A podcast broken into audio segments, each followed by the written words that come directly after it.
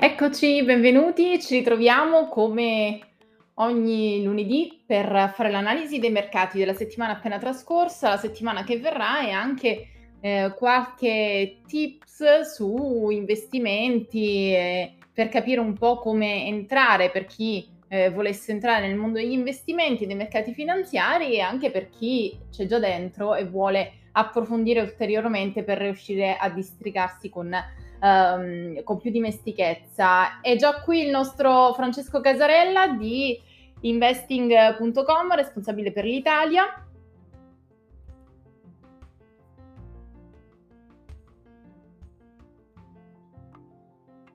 Eccoci. Ciao Stefania, buonasera a tutti. Buonasera. Ciao Francesco, Ciao oggi abbiamo un altro ospite. Assolutamente sì, non so se lo vuoi presentare tu o se lo vogliamo fare entrare direttamente un po' a sorpresa.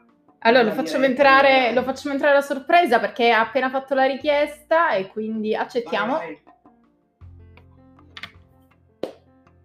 Quindi rullo di tamburi, non c'è l'effetto sonoro, oh. però lo immaginiamo. Eccolo qui, Pietro Di Lorenzo, benvenuto. Ciao.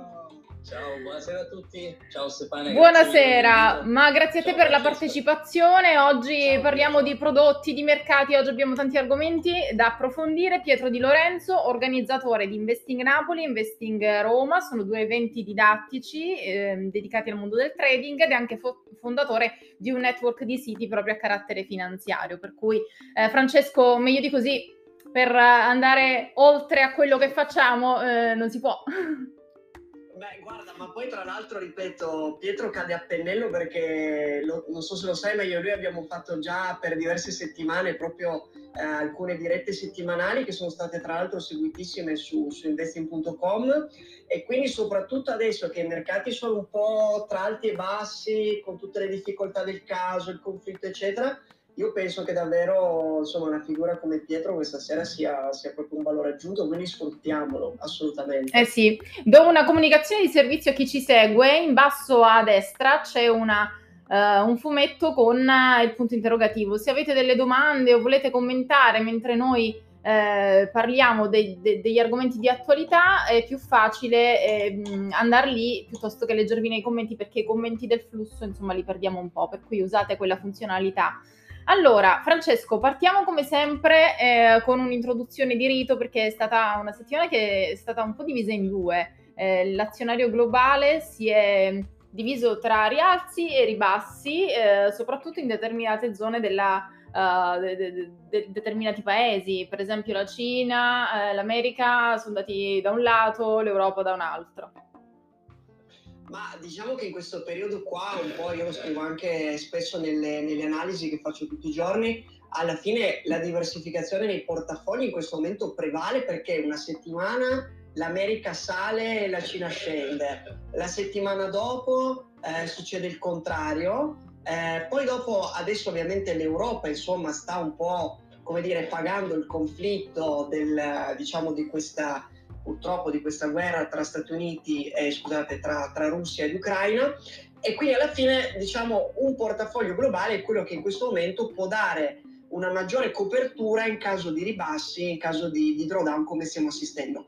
Tutti i principali mercati sono, ricordiamolo, in calo da inizio anno dal 10 al 20% a seconda delle zone, stanno soffrendo soprattutto in questo periodo anche i titoli tech, pensiamo, al, io ne avevo già parlato, alla differenza tra growth e value, adesso i titoli tech, complice anche la Federal Reserve che prenderà una decisione importante questa settimana, perché ricordiamolo, mercoledì parla Powell, ecco, probabilmente i mercati si stanno già e lo vediamo dalla giornata di oggi, mettendo ancora più paura perché appunto questo rialzo tassi finalmente, cioè finalmente, diventa realtà.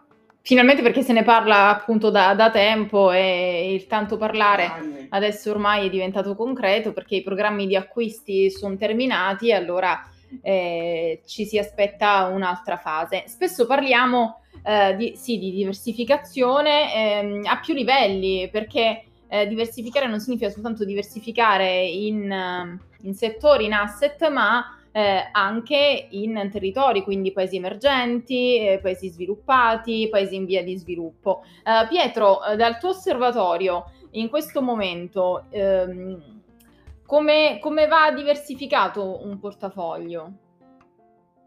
Ma guarda Stefania, secondo me il tema era già presente da un po', la diversificazione geografica uh, funziona ma fino a un certo punto, il tema è che la diversificazione settoriale probabilmente dà maggior valore in termini di, di beta, quindi riesce maggiormente a diversificare il rischio, soprattutto su quei settori che io amo molto, quelli a altissimo potenziale di crescita che vengono detti in gergo megatrend, ovvero tutti quei settori che quasi inevitabilmente nel corso degli anni cresceranno e penso all'intelligenza artificiale, penso al green, penso alle risorse scarse, tutti questi trend che ormai sono consolidati e quant'altro. Quindi il tema vero è che per diversificare correttamente non bisogna solo andare in diverse aree geografiche, ma soprattutto secondo me puntare su diversi settori, in particolare quelli alti potenziali di crescita nel medio e lungo termine danno secondo me uno straordinario valore al portafoglio.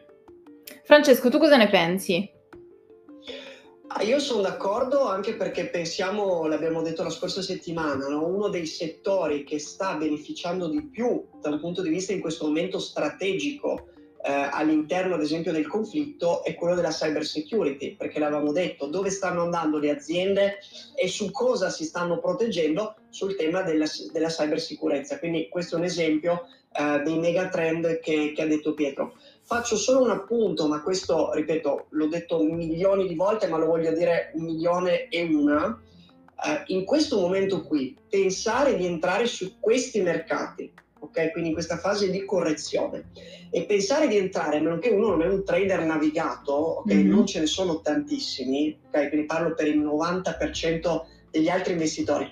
Oggi costruire un portafoglio vuol dire già mettersi in testa per tutta una serie di motivi, valutazioni elevate, correzioni, eccetera, che dobbiamo avere un orizzonte temporale almeno di 7-8 anni, perché se entriamo sui mercati convinti di fare l'affare del secolo, per entrare perché domani sarà l'ennesimo rimbalzo, l'ennesimo buy the dip, in molti casi ci si può fare male con questi mercati qua. Quindi il consiglio, ovviamente ognuno può fare quello che ritiene più corretto, ma il consiglio per il 90% degli investitori è orizzonte lungo, diversificazione, sono cose banali, ma in questi momenti qui sono veramente la salvezza di tanti tanti investitori. Anche perché in questo momento ci ritroviamo proprio in ribassi, in ribassi continui alla fine, no? tra tutte le, situ- le, cose che sono successe dalla guerra, dalla pandemia, anche dal discorso eh, banca centrale, tassi di interesse, siamo in un momento abbastanza, abbastanza difficile, abbastanza complicato anche da sostenere. Ne parlavamo poi con eh, il professore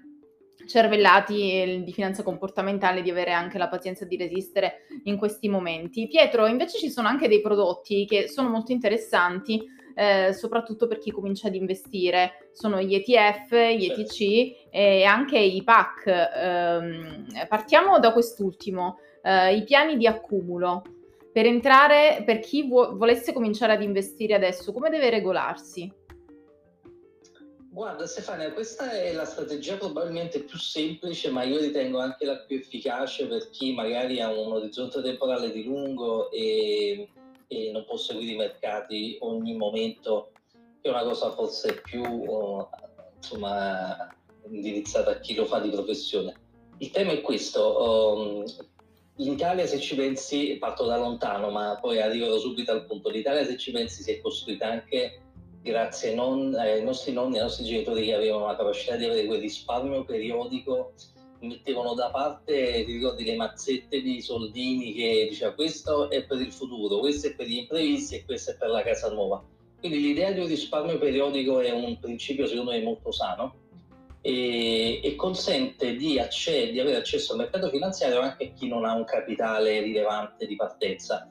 E questo è il vero tema che sdogana la, i mercati, nel senso che tipicamente quando uno pensa ai mercati c'ha quello investe in borsa, ha un rischio altissimo, ha soldi, ha capitale e quant'altro. Invece il tema è, è l'opposto, nel senso anche chi non ha un capitale iniziale può attraverso il risparmio periodico e l'investimento costante nel tempo accedere con prudenza in punta dei piedi sui mercati finanziari avendo dei risultati straordinari nel tempo. Quindi in sintesi tu anziché uh, ti, ti, fai il tuo piano, il tuo conto economico e stato patrimoniale personale, e ti impegni ogni mese a tirare via che ne so, ti puoi a casa 300 euro, 500 euro, quello che è, e lo investi sui mercati in maniera, in maniera seriale.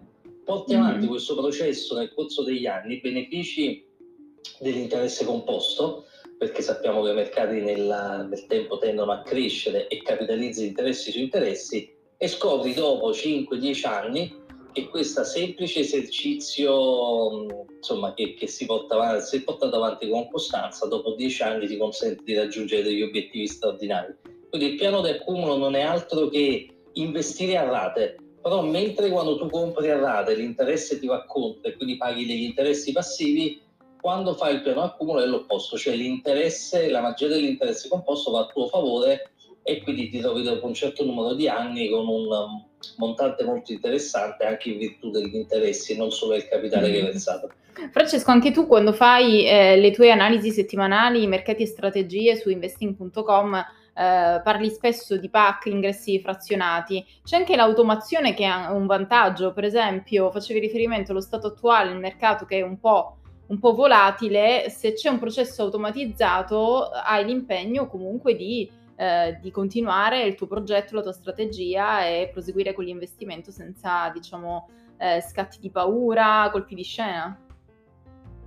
È sicuramente questo il grande vantaggio del piano di accumulo, nel senso che proprio l'aspetto emotivo, perché una volta che uno lo imposta, una volta che riesce ad automatizzarlo, a me poi del fatto che i mercati, io stesso, eh, poi anche con Pietro ne abbiamo parlato più volte, anche noi per dire non è che il piano di accumulo magari viene fatto solo da chi ad esempio dice vabbè ma io non ho grandi capitali quindi entro sul mercato a piccoli passi. No, il piano di accumulo, ad esempio, io come sai, insomma, ne, ne ho anche più di uno, servono anche per accumulare magari de, delle cifre, dei risparmi investiti, proprio per l'interesse composto che diceva Pietro, magari per degli obiettivi specifici. Quindi io potrei anche dire, per esempio, in una pianificazione, potrei dire ho un portafoglio di alcune migliaia, centinaia di migliaia, indifferente, poi dipende dalle persone, che mi serve per determinate cose e poi ad esempio ho dei piani di accumulo che mi servono per fare altre cose. Quindi faccio l'esempio, io ne ho diversi perché? Perché uno metto via un tot al mese che mi servirà fra speriamo di arrivarci in pensione tra 40 anni e quindi tutti i mesi accantono una certa cifra sul mercato azionario perché avendo un orizzonte molto lungo chiaramente posso permettermi questo tipo di strategia magari poi ne ho altri due o tre più brevi che mi servono per altre tipologie di obiettivi quindi non sottovalutiamo un po' come prima dicevamo la diversificazione, l'orizzonte temporale. Il PAC è la stessa cosa, è una cosa estremamente semplice, ma non facciamo il gravissimo errore di sottovalutarlo. No, non va, non va, sottovalutato nulla nell'ambito di una, di una, strategia, una strategia che può comprendere anche i passivi, la gestione passiva ehm, indicizzata come gli ETF, gli ETC. Pietro, anche lì ehm, sono dei prodotti molto interessanti. Sì, assolutamente sì, soprattutto se hai una logica tipo PAC di lungo termine dove il tema commissioni conta nel senso che il tema del piano d'accumulo è questo, spesso si confonde una strategia con un prodotto. Eh, come lo intendiamo? Probabilmente io e Francesco si segue una strategia, cioè tu te lo costruisci in casa homemade a poco a un prezzo basso, a un costo basso di gestione e vai avanti negli anni, ma lo customizzi tu, non è che vai in poste e ti prendi il prodotto iscatolato, eh, la black box, certo. non sai cosa c'è dentro, non sai i costi e quant'altro quindi il tema dei costi è fondamentale. Uh, adesso ci sono due modi per, uh, per, agire. Il primo è rivolgersi alle gestioni patrimoniali, quindi fondi, SICAP e quant'altro, che per carità è una cosa legittima, purché abbia la capacità di individuare quei fondi o comunque quei prodotti di risparmio gestito che tendenzialmente eh, in cui il gestore è in grado di dare un, un alfa, no? un maggior valore proprio in virtù della sua capacità. Quindi se tu hai una capacità di fare found picking, cioè di individuare il fondo in grado di sovraperformare il benchmark a cui è legato, benissimo il mondo del risparmio gestito e i fondi. Ma quanti di noi, me compreso, hanno questa capacità? E quanti fondi a fine anno fanno meglio del loro benchmark? Per scoprirlo basta comprare il sole 24 ore del primo gennaio e vi anticipo, vi spoiler che quasi sempre così, la stragrande maggior parte dei fondi non supera il benchmark, allora a questo punto, visto che è vero che alcuni lo superano, ma è molto complesso individuarli ex ante, a questo punto vado su una gestione passiva che ha il vantaggio di replicare senza con costi molto, molto ridotti. Mm-hmm. Avere tutto sommato anche la capacità di creare quegli automatismi di cui parlavamo e soprattutto certo. diversificare in maniera molto profonda perché puoi farlo su tutte le asset class, ormai ETF e TC ci sono veramente su tutto e quindi hai accesso con pochi clic e con grande semplicità a mercati eh, dislocati dovunque. Ultimo e concludo, gli ETF e gli ETC hanno delle meccaniche molto simili a un'azione, quindi vai nel book, compri, vendi, c'è massima flessibilità, puoi liquidare immediatamente. L'unico nodo dedicato è un po' la questione fiscale, però insomma è, mm-hmm. è, un, è un passaggio certo non super efficiente, ma mm, io sono un grande fautore di... di Perché comunque è tassato, in questo senso dici? No, in realtà è tassato al 26% come, come gli altri, è solo che eh, le minusvalenze, se tu hai delle minus in portafoglio da scontare eh, e fai una plus con un ETF, non puoi andare a interrogare lo zainetto fiscale, cosa che tra l'altro c'è anche sul uh, uguale risparmio gestito, ci sono prodotti ad esempio come i certificates che sono un po' più efficienti fiscalmente, nel senso che ti danno il vantaggio di poter scontare anche delle plusvalenze qualora abbia lo zainetto fiscale carico. Però detto ciò, non scoraggiamoci per questo, perché l'aspetto fiscale è solo una, una parte del tutto. Ritengo mm. che il mm. mondo degli ETF sia cresciuto tanto anche in virtù del fatto che tanti li stanno scoprendo e probabilmente anche per quell'azione di educazione finanziaria che tutti noi credo anche se stasera siamo qui a quest'ora, stiamo andando tutti nella stessa direzione, cercare di sensibilizzare sì. su questi temi che ritengo poi generino un grande valore nel tempo. C'è una domanda. Uh, eh, ETF, su quanti consigliereste di puntare per una strategia a lungo termine iniziata a fine anno 2021? Chi vuol rispondere? Francesco. Inizio io?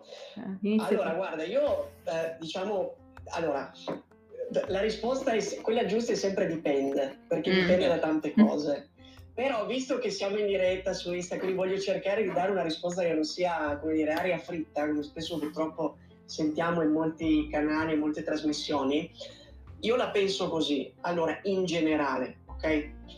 Ci dovrebbe essere una parte che io definisco core, quindi una parte centrale, immaginiamo uno scheletro umano, quindi ok, la spina dorsale, tutta la parte forte che tiene su tutto il resto, che solitamente dovrebbe essere un azionario globale, un azionario America, che è un qualcosa di diversificato al massimo, ok? Quindi noi comprando un unico prodotto che ad esempio investe in un azionario globale, e anche qui lo ricordo sempre, i globali sono di due tipi, c'è l'All Country World, ok? Quindi mm-hmm. l'MCI All Country World vuol dire che comprende anche per la maggior parte paesi emergenti, oppure c'è l'MCI World normale che comprende in generale i paesi sviluppati, questa è la differenza.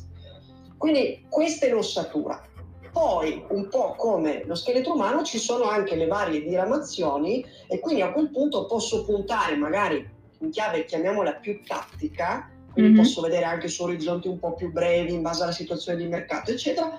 Posso anche puntare, in questo caso, ad esempio, o come diceva Pietro, sul tema dei megatrend, posso puntare su dei paesi specifici, posso puntare su degli stili di gestione, perché, ripeto, io ne parlavo prima, il value contro il growth. Sono praticamente dal 2008 che i value vengono bastonati rispetto al growth, a un certo punto cosa è successo? Dall'anno scorso c'è stata finalmente, si vedeva anche graficamente, questa inversione tra i due stili. Da inizio anno il growth ha perso il 13%, il value ha perso il 2%, quindi anche qui vediamo che c'è una forza relativa maggiore mm-hmm. del value. Quindi però il centrale deve essere, a mio giudizio, sempre o un MCI World o un America. E poi andare sulle diramazioni. Pietro, eh, ti vedevo annuire, sei d'accordo sì. su questo punto? Assolutamente. Guarda, eh, anche qui per non essere ambigui, certe volte bisogna anche essere diretti. La, ha ragione Francesco, dipende sempre da come sì. sei, quanto, insomma, che rischio vuoi prendere, quanti anni vuoi rimanere dentro. Io devo dire, mi sono molto esposto nel mio ultimo libro che si chiama Un mio per mia figlia, dove già dal titolo c'è, c'è mm. l'intenzione, no? dove ho fatto sì. un portafoglio di ETF con un pack automatico su cui ho puntato su 10 ETF. Ho puntato su 10 ETF perché Uh, ritenevo, cioè ritengo tutt'oggi che sia buona, un buon modo per cercare di catturare tutti i megatrend di cui parlavo prima e il secondo motivo è perché attraverso l'automatismo riuscivo a ottimizzare i costi, cioè fino a 10 ETF in portafoglio l'intermediario che si occupa per mio conto di comprarli ogni mese sistematicamente mi applicava una commissione che era molto, insomma, assolutamente digeribile. Quindi 10 è il numero che io ho scelto come, come in portafoglio. Beh, sicuramente, sicuramente un suggerimento molto interessante per chi ci sta seguendo e per chi si vuole avvicinare eh, al, al, trading chi vu- oppure chi volesse semplicemente acquisire maggiore dimestichezza. Francesco, diamo uno sguardo all'attualità, le materie prime, il petrolio, cosa è successo la, la scorsa settimana, perché diciamo eh, hai anticipato eh, la settimana scorsa hai anticipato la cosa che si è verificata e è stato strabiliante. Eh, guarda, eh, no, mi viene da ridere perché poi da lì mi hanno subissato di messaggi, di mail, oh, dimmi allora su cosa punti domani. allora, magari fosse sempre così facile, no? Lo, lo racconto un attimo per chi sì. non, magari non ha seguito. Io ho fatto un'analisi la scorsa settimana dove ho chiuso praticamente una posizione sulle commodities che avevo aperto l'anno scorso, l'ho chiusa tra l'altro con un, un ottimo guadagno perché alla fine l'ho chiusa con una plus dell'82%, quindi una cosa del genere.